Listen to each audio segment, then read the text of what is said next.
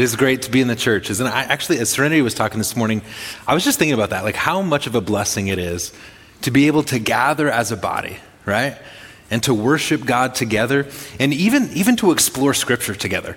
Sometimes in my mind, maybe this is a weird image, but I kind of imagine us all on like an exploration journey together every Sunday as we walk through God's Word and ask, what does this mean for us? Because the thing about Scripture, and, and, Scripture itself tells us this, it says Scripture is living and active, sharper than double edged sword. It cuts right to the heart of the matter. Have, have you experienced that reality of Scripture? And, and sometimes I love that. There's moments where it's like, I need the reality of God's love to cut straight to my heart. Other times there's scriptures that cut straight to the heart of the matter for me that I go, oof, that hurts. As God calls me to obedience or as God calls me to surrender, there, there's times that the Word of God is, is hard and it's difficult. And so I love that we get to embark on this journey together. We've been walking through uh, the letter of First John. And today we come to First John chapter 2, and I want to read just the first verse of uh, what we're going to look at today. This is verse 3. John says, We know that we have come to know him if we keep his commands. And, and this week I, I, was reading through uh, 1 John, both chapters 1 and 2, and I got to verse 3 of chapter 2 and I go, man, that, that just feels hard. I don't, I don't know about you, but when I get to a section of scripture and it talks about obedience to the commands of God, I don't get excited and get all giddy like, yay, here comes the good stuff. I think commands, obedience, that, that feels difficult, and it doesn't necessarily feel like something that I get excited to talk about. And part of it is, I think, a tension that we feel culturally. I think the tension is this. As a culture that values freedom, the ability to choose to do whatever we want to do, the ideas of obedience and adherence to commands, it feels constricting. And, John doesn't really pull any punches, right? He says, We know that we've come to know him if we obey his commands. He says, Whoever says, I know him but doesn't obey him is a liar.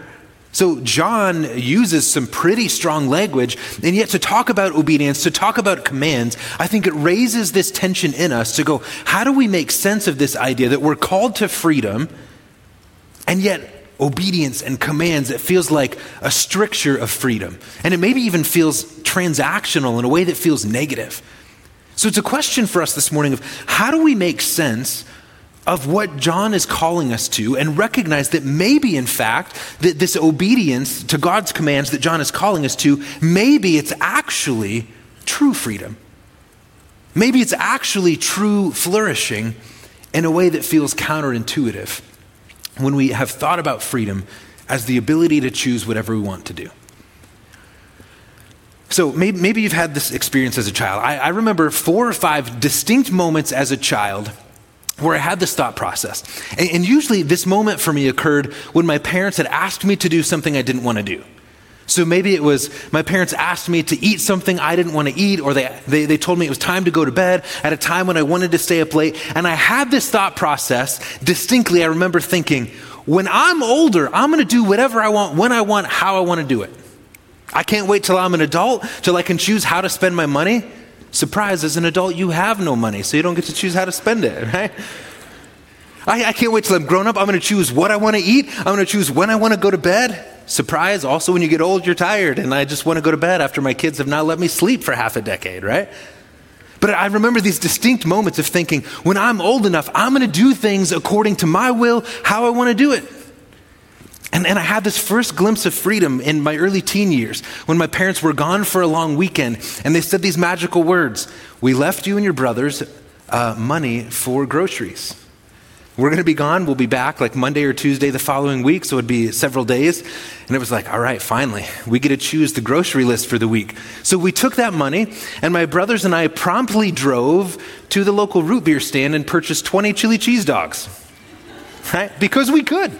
My parents were there to tell us no. We had the money. So we bought 20 chili cheese dogs and a gallon of root beer. We then drove to the grocery store and bought the only two missing essentials, which were pizza rolls and white powdered donuts. Why? Because we had the freedom, right? We could do whatever we wanted. Now, here's the problem we ate almost all of that food that night, a good chunk of it. The next morning, what started off as freedom sure felt like suffering. right? I woke up and was like, man, my stomach hurts. I feel terrible. This is awful. And then what I discovered was actually for my parents and guiding my nutrition and when I went to sleep, it turns out they actually had my best interest at heart. And the guidelines that they had set for me were actually for my flourishing and well being. And the freedom I thought that I wanted, as soon as I had an opportunity to take that freedom, I found I didn't always have the wisdom to make wise choices at that point, right? So, church, here's what I want us to recognize the core truth that I think we have to take hold of is that the gospel, the good news of Jesus Christ, is a call to experiencing true flourishing and freedom in Jesus. And what we think we want is the ability to choose whatever we want to do. So we can look at Scripture, right? We can look at the words, ways, and wisdom and the truth of God revealed in Scripture, and we can say, well, Jesus, this, this feels constricting. It feels confining. This feels like it, it curtails my freedom. And you can choose to do life however you want. But here's what I've noticed over and over again. When we reject the truth of God, when we reject the words, ways, and wisdom of Jesus, and we do life on our own, you have the freedom to do that. But what I've discovered is that often we actually find ourselves deeper in oppression and bondage than ever before. Because when we depart from the words, ways, and wisdom of Jesus, we find ourselves mired in sin and in brokenness. So he, here's, here's my thesis today, right? Is that when John says, whoever knows him keeps his commands, what he's really defining for us is a true place of relational connection with God and a true place of flourishing and freedom as we conform our lives to the words, ways, and wisdom of Jesus. So, now, all the questions. What does it look like? How do we do this? What is it that John's calling us to? So, let's begin to flesh this out. As we do, I have to recap a little bit of 1 John chapter 1, because 1 John chapter 1 sets the stage theologically for 1 John chapter 2. So, we cannot understand what John is calling us to in obedience in chapter 2, verse 3, without going back and recapping everything that Steve has walked us through for the past couple of weeks. So, I, am going to try to summarize this in, in sort of a, a succinct way. So the gospel core of John's letter that he expresses in 1 John chapter 1 uh, is about three key things. 1 John chapter 1, he's recounting the gospel and he's reminding the believers that he's writing to about the hope and the truth of what Jesus has done for us in his life, death, and resurrection. So I want to suggest to you that, that John frames the gospel in around three core things. Number one, for John, the gospel is about responding to the call into relationship with the Father and the Son through the presence of the Spirit. The, the foundation of the gospel is relationship, relationship with God Himself. Now, here's how John says it in 1 John chapter 1, verse 3. John says this, and he's writing to believers here. He says, We proclaim to you what we have seen and heard. Now, when John talks about what he has seen and heard, he was an apostle, right? He knew Jesus intimately. So he's saying, I'm passing on to you the teaching that I heard from Jesus himself. He says, We proclaim to you what we have seen and heard, so that you may have fellowship with us.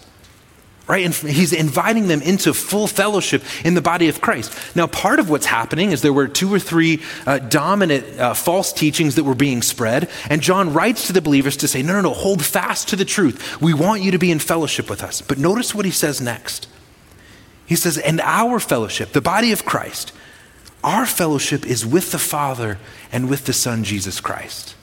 In 1 John chapter 3, John will say, We live in Jesus through the power of the Spirit. 1 John 3 24.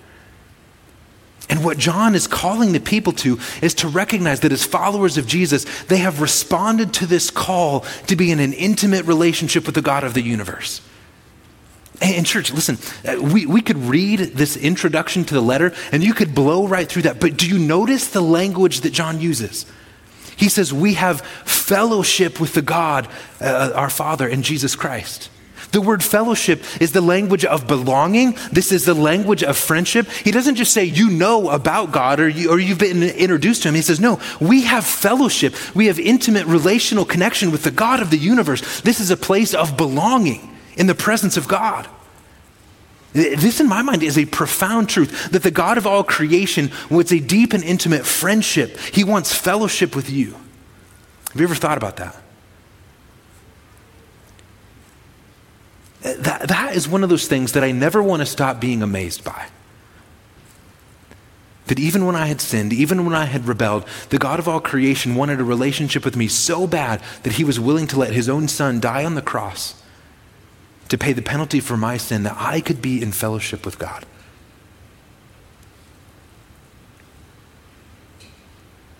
And John encourages the believers.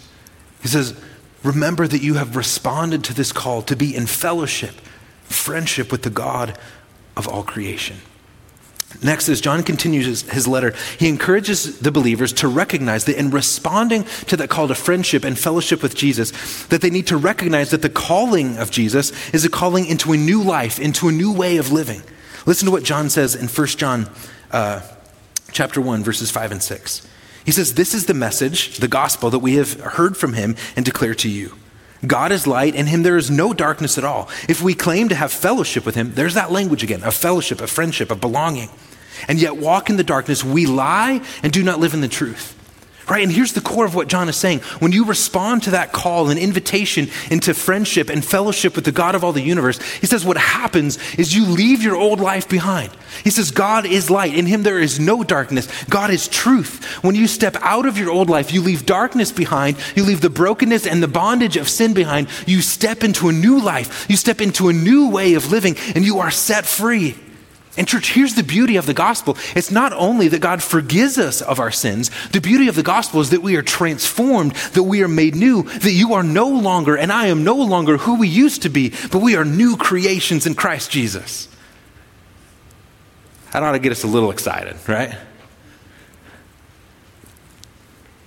I, I can remember uh, growing up, twice I had to switch schools.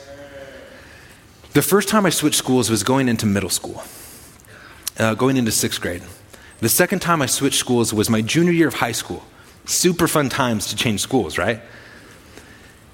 And, and I have these moments that when I think about them, I still like, they still kind of make me sick to my stomach, right?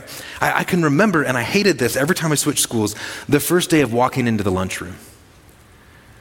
Right? I had a tray of food and I walk into a sea of people, and here's the reality I didn't belong anywhere. I didn't know anyone. I didn't have a table to sit at. I didn't have a place to belong. And I remember just kind of feeling like, I guess I'll just sit on the edge somewhere where there's like really nobody at a table and maybe just eat by myself. I remember this one uh, uh, day in my junior year of high school, I switched schools again, same feeling. Somebody that I hardly knew, kind of, kind of an acquaintance. They saw me walk into the lunchroom and they said, Hey, why, why don't you come over here? Why don't you sit with us? And I developed some really great friendships with that group of people who invited me into a place of fellowship. And, church, can I tell you what that did for my soul when I had a place of belonging in a situation where I felt like I didn't belong at all? Here, here, like, here's the beauty of the gospel. In the middle of our sin and brokenness, the God of all creation says, I want to invite you in. I want you to have a seat at my table. I want to have close, intimate friendship and fellowship with you. And when you respond to that call, you leave behind who you used to be and you step into new life in Jesus. And John says, as you respond to that call, right, as you recognize that the call of Jesus is one of relationship and it's to leave behind your old life, he encourages the believers in chapter 2 to renounce sin. To leave that old life behind. He says this, 1 John chapter 2, verse 1, he says, My dear children. Right? I love that language. Paul is writing to a struggling group of believers who are fighting off false teaching, and he says, My dear children, this is a, a term of endearment.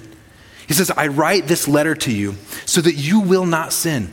He says, I want you to live out faithfully this new life that you've been called to.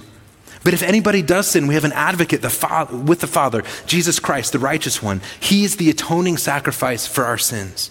And not only for our sins, but also for the sins of the world.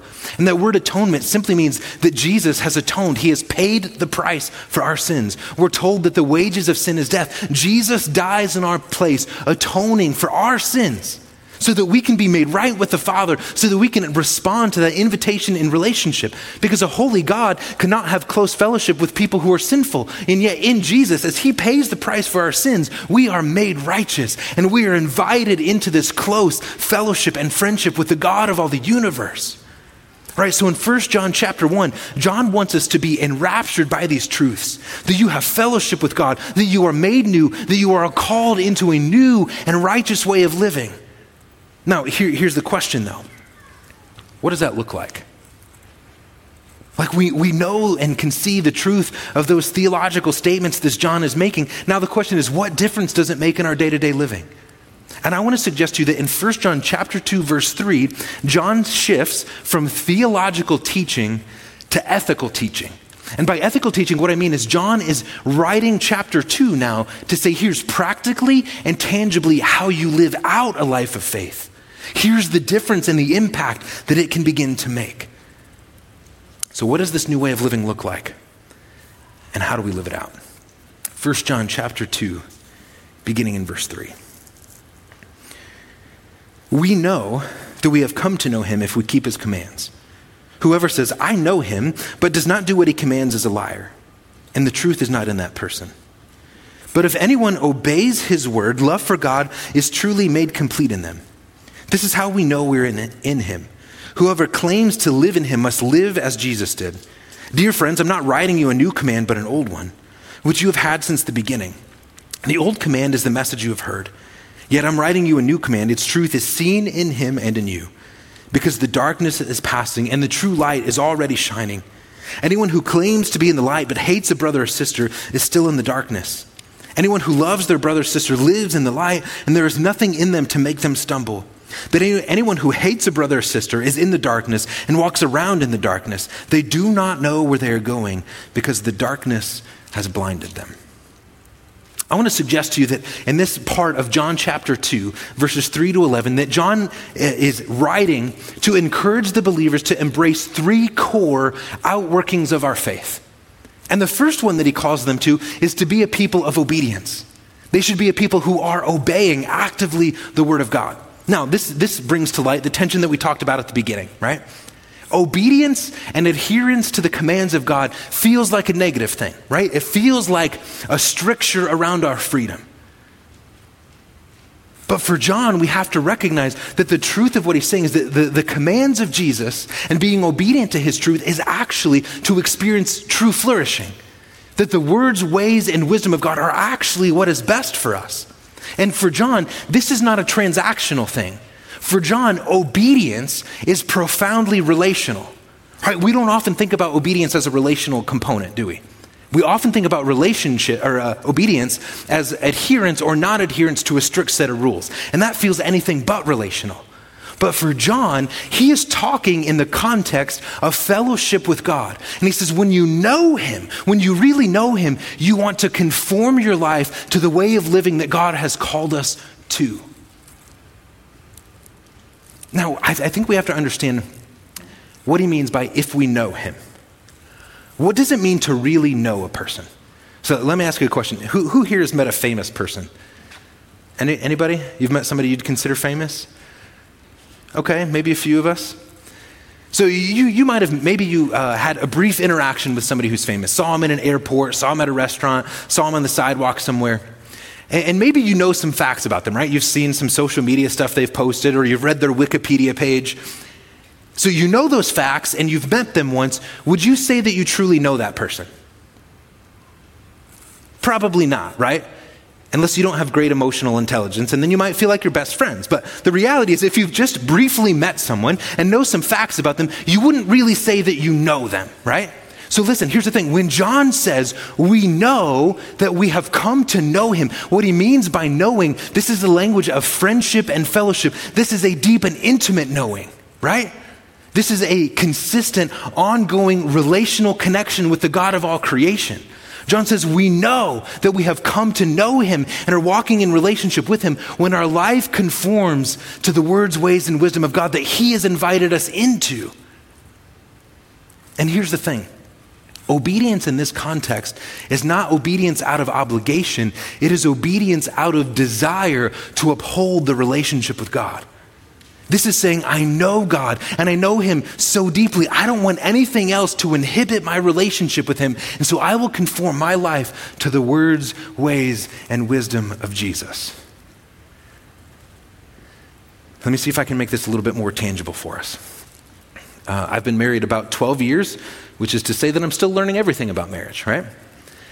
But 12 years ago, Lauren and I made vows of covenant commitment to each other right? We stood on a platform not unlike this one in a church, and we made uh, the sort of traditional vows, right?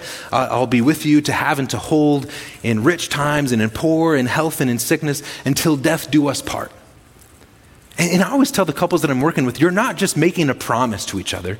You're, you're, you're vowing your life, your character, your integrity. You are entering into a covenant relationship. That covenant relationship changes everything about how I do life that becomes a key focal point in my, uh, uh, in my life and well being. I am, I am forming and shaping and pouring into this relationship with my wife. Now, part of that covenant commitment is that I'm faithful to her, right? That I'm pouring into her for her flourishing and vice versa, her for me. So here's what I don't do I don't wake up on a Monday morning and go, whew, I really hope I don't cheat on my wife today. I'm going to try really, really hard not to have an affair. Maybe I'll get as close as I can to the line, right? Maybe an emotional affair is okay, but I'm not going to actually cheat. I'm going to try really hard to be obedient to this covenant command. Right? That, that, that's not how I do it. And I don't look at my marriage and go, man, I could be a lot more free if I didn't have this relationship. No, no, no. Because I love my wife, I wake up and, and I want to have this thought process. How can I love her? How can I pursue her? How can I pour into her? Now, I, I, often don't live up to that fully, right? Because I'm human and I'm still striving for that. But the desire is I want to actively pour into her for her flourishing, right? I, I desire that relationship. So I'm not even going to get close to having an affair because I am so consumed with guarding and protecting and guiding this relationship. Church, I think it's in a similar context that John is thinking about obedience, right? He's not saying that the Word of God is this strict set of rules and laws and that we have to try really hard to uphold it. No, no, no. He's saying if you know Jesus, if you have encountered the life changing, transformative power of the love of God, you would want to guard that and protect it with everything you can. You don't even want to get close right, to disobedience because you love and cherish this relationship. So for John, obedience is not obedience out of obligation. This is obedience out of desire that says, I love God, and so I want to conform my life to his words, his ways, and his wisdom. In fact, listen to what John says. In verse 5, he says this But if anyone obeys his word, you are walking in conformity to the teaching of God. But if anyone obeys his word, catch this love for God is truly made complete in them.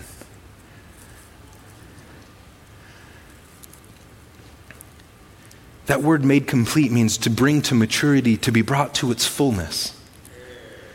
And what John is saying, church, is that our love for God is expressed in a way of living that says, Jesus, I love you and I want to continue to grow deeper in that relationship with you. And so I will conform my life to the pattern of teaching in your word because I want nothing to hinder that relationship. And John says that is an expression of the maturity of love, not God's love for us, but of our love for God.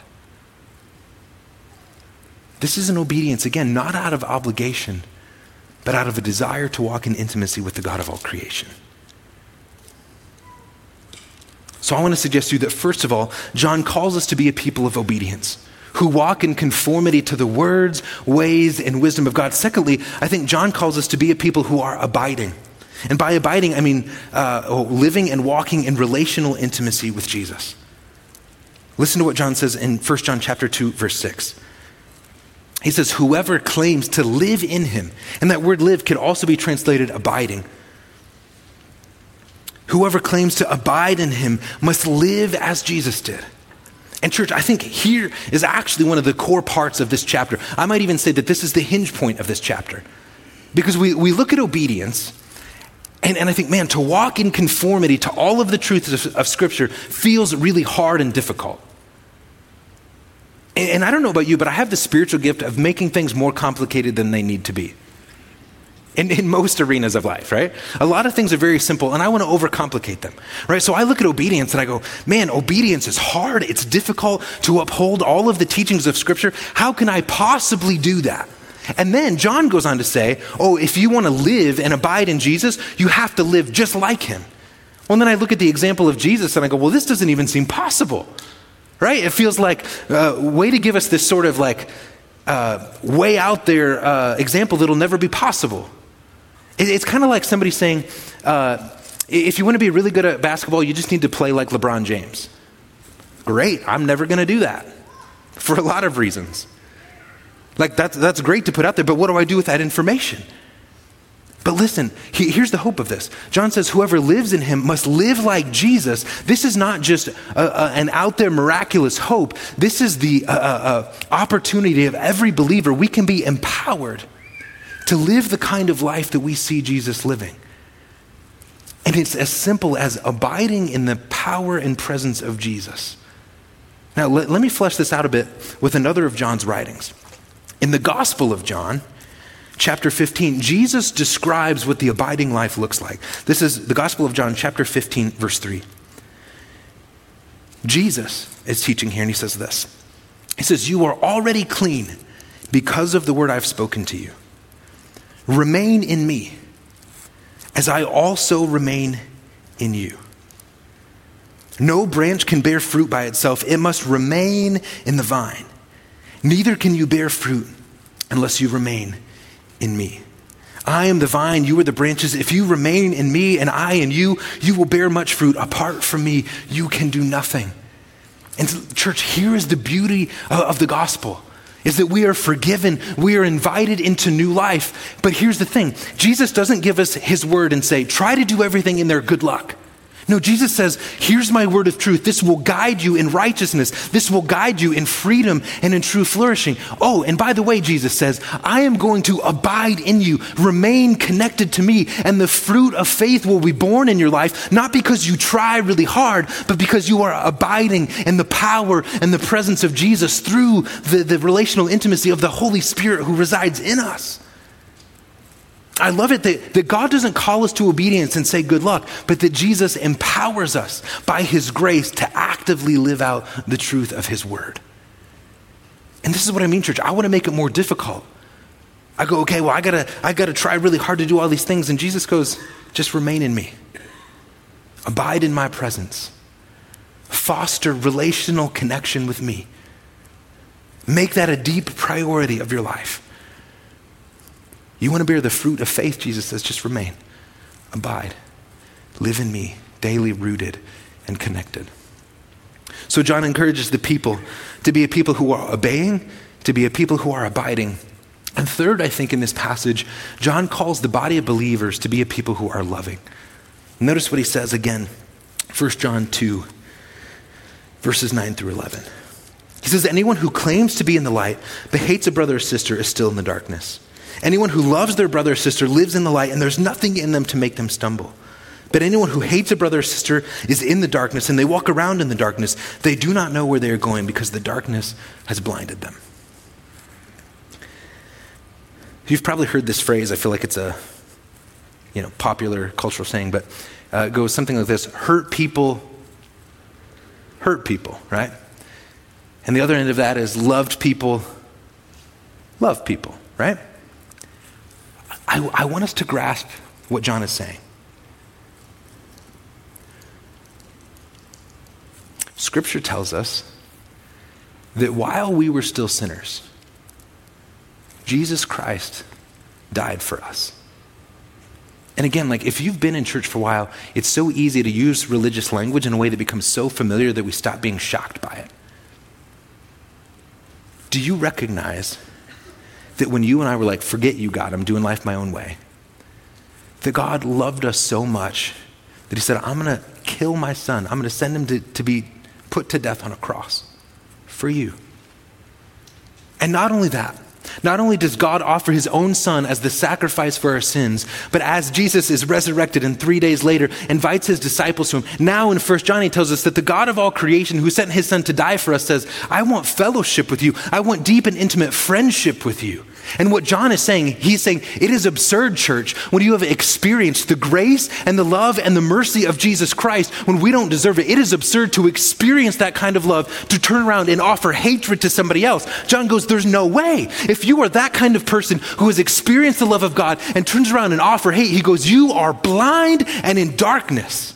But here's the thing, church. We're really good at justifying. We don't hate people. We just can't stand them. They're annoying. We know hate's a bad word, right? So we rationalize and we justify it all the way. But here's the thing John is not calling the people to a neutral place of like, well, I'm just not going to tolerate them. No, he calls them to an active disposition of love. It's not enough to not hate. We are called to actively love.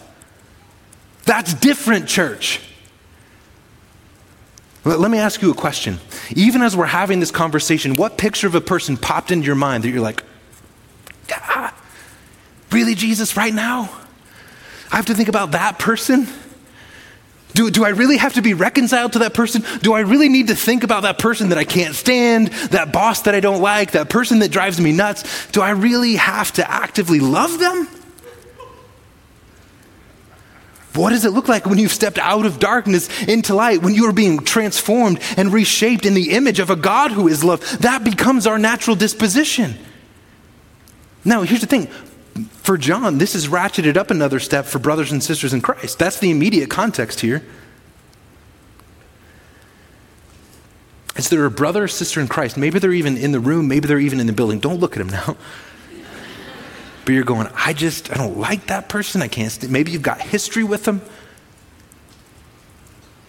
It is not enough to passively not hate them. You are called to be an active conduit of God's love, grace, and mercy in their life.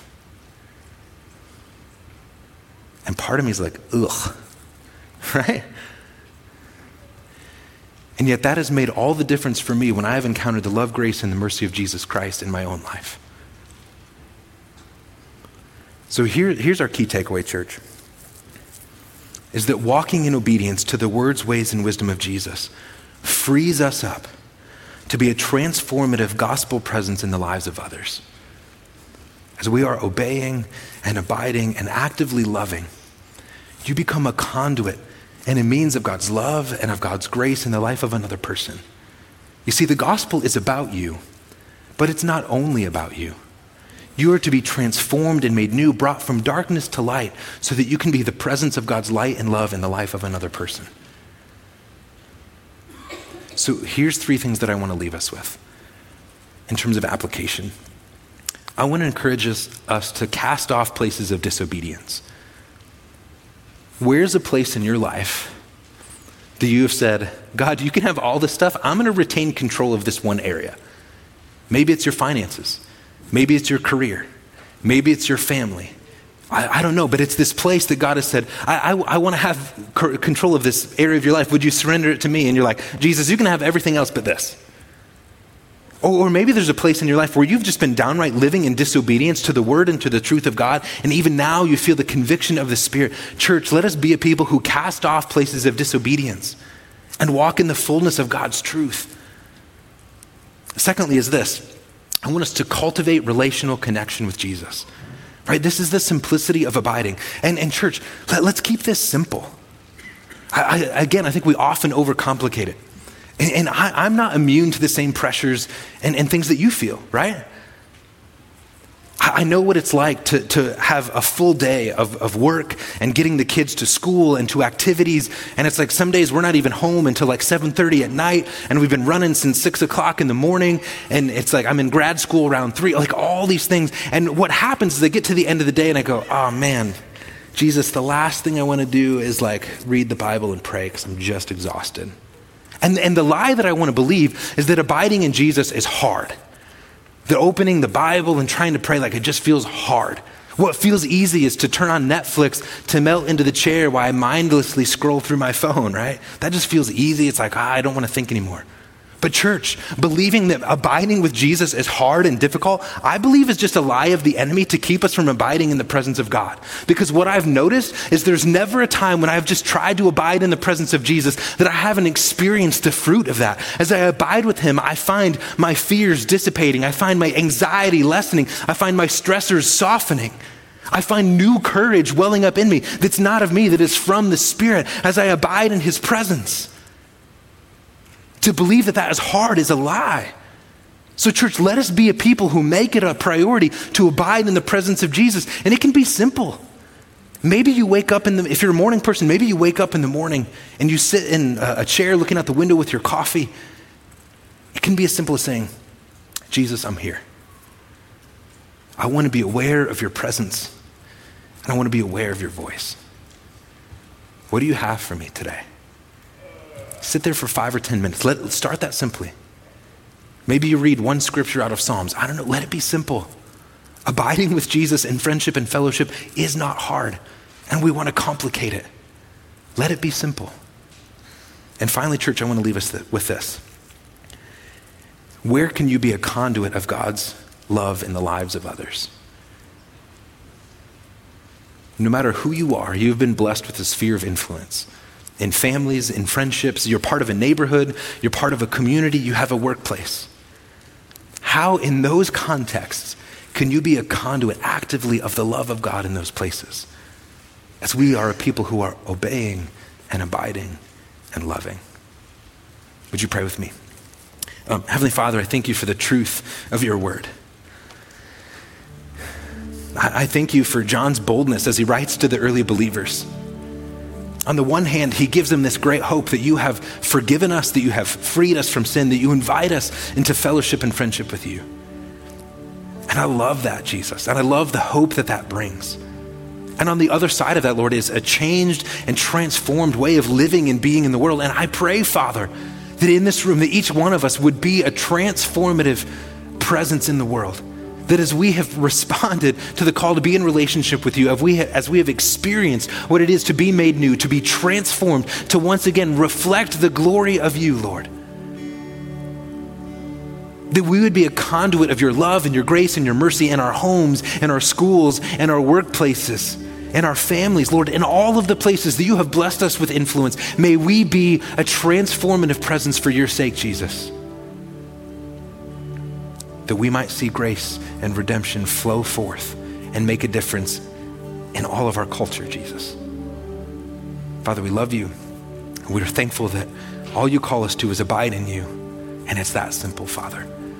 I pray this week that you would help us to be a people who cast off disobedience, who cultivate relational connection with you, and who are a conduit of your love, Lord. We pray these things in Jesus' name. Amen.